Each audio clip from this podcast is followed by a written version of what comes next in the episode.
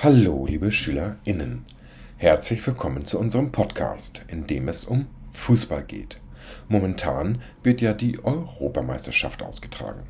Ich will mich hier allerdings nicht mit dem Erfolg oder Misserfolg der deutschen Nationalmannschaft auseinandersetzen, der englischen Nationalmannschaft schon gar nicht, denn über deren ausgebliebenen Erfolg zu sprechen, bedürfte ja einer ganzen Podcast-Serie. Vielmehr möchte ich darüber sprechen, wer das Fußballspiel eigentlich erfunden hat. Schon vor 4000 Jahren soll es in China ein Spiel gegeben haben, bei dem ein Ball mit dem Fuß getreten wurde. Im Mittelalter soll es dann schon Bälle aus Leder gegeben haben.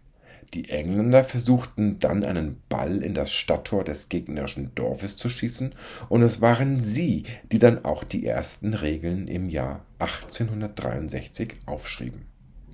Dort wurden auch die ersten Fußballclubs gegründet, daher ist England allgemein als das Mutterland des Fußballs bekannt über die Schweiz gelangt der Sport dann auch nach Kontinentaleuropa und das erste Fußballspiel in Deutschland soll 1865 in Stuttgart ausgetragen worden sein.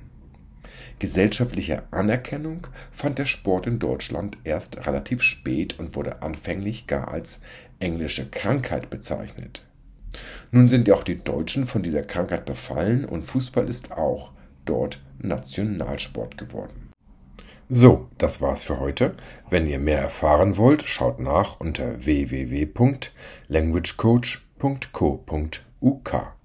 Auf Wiederhören.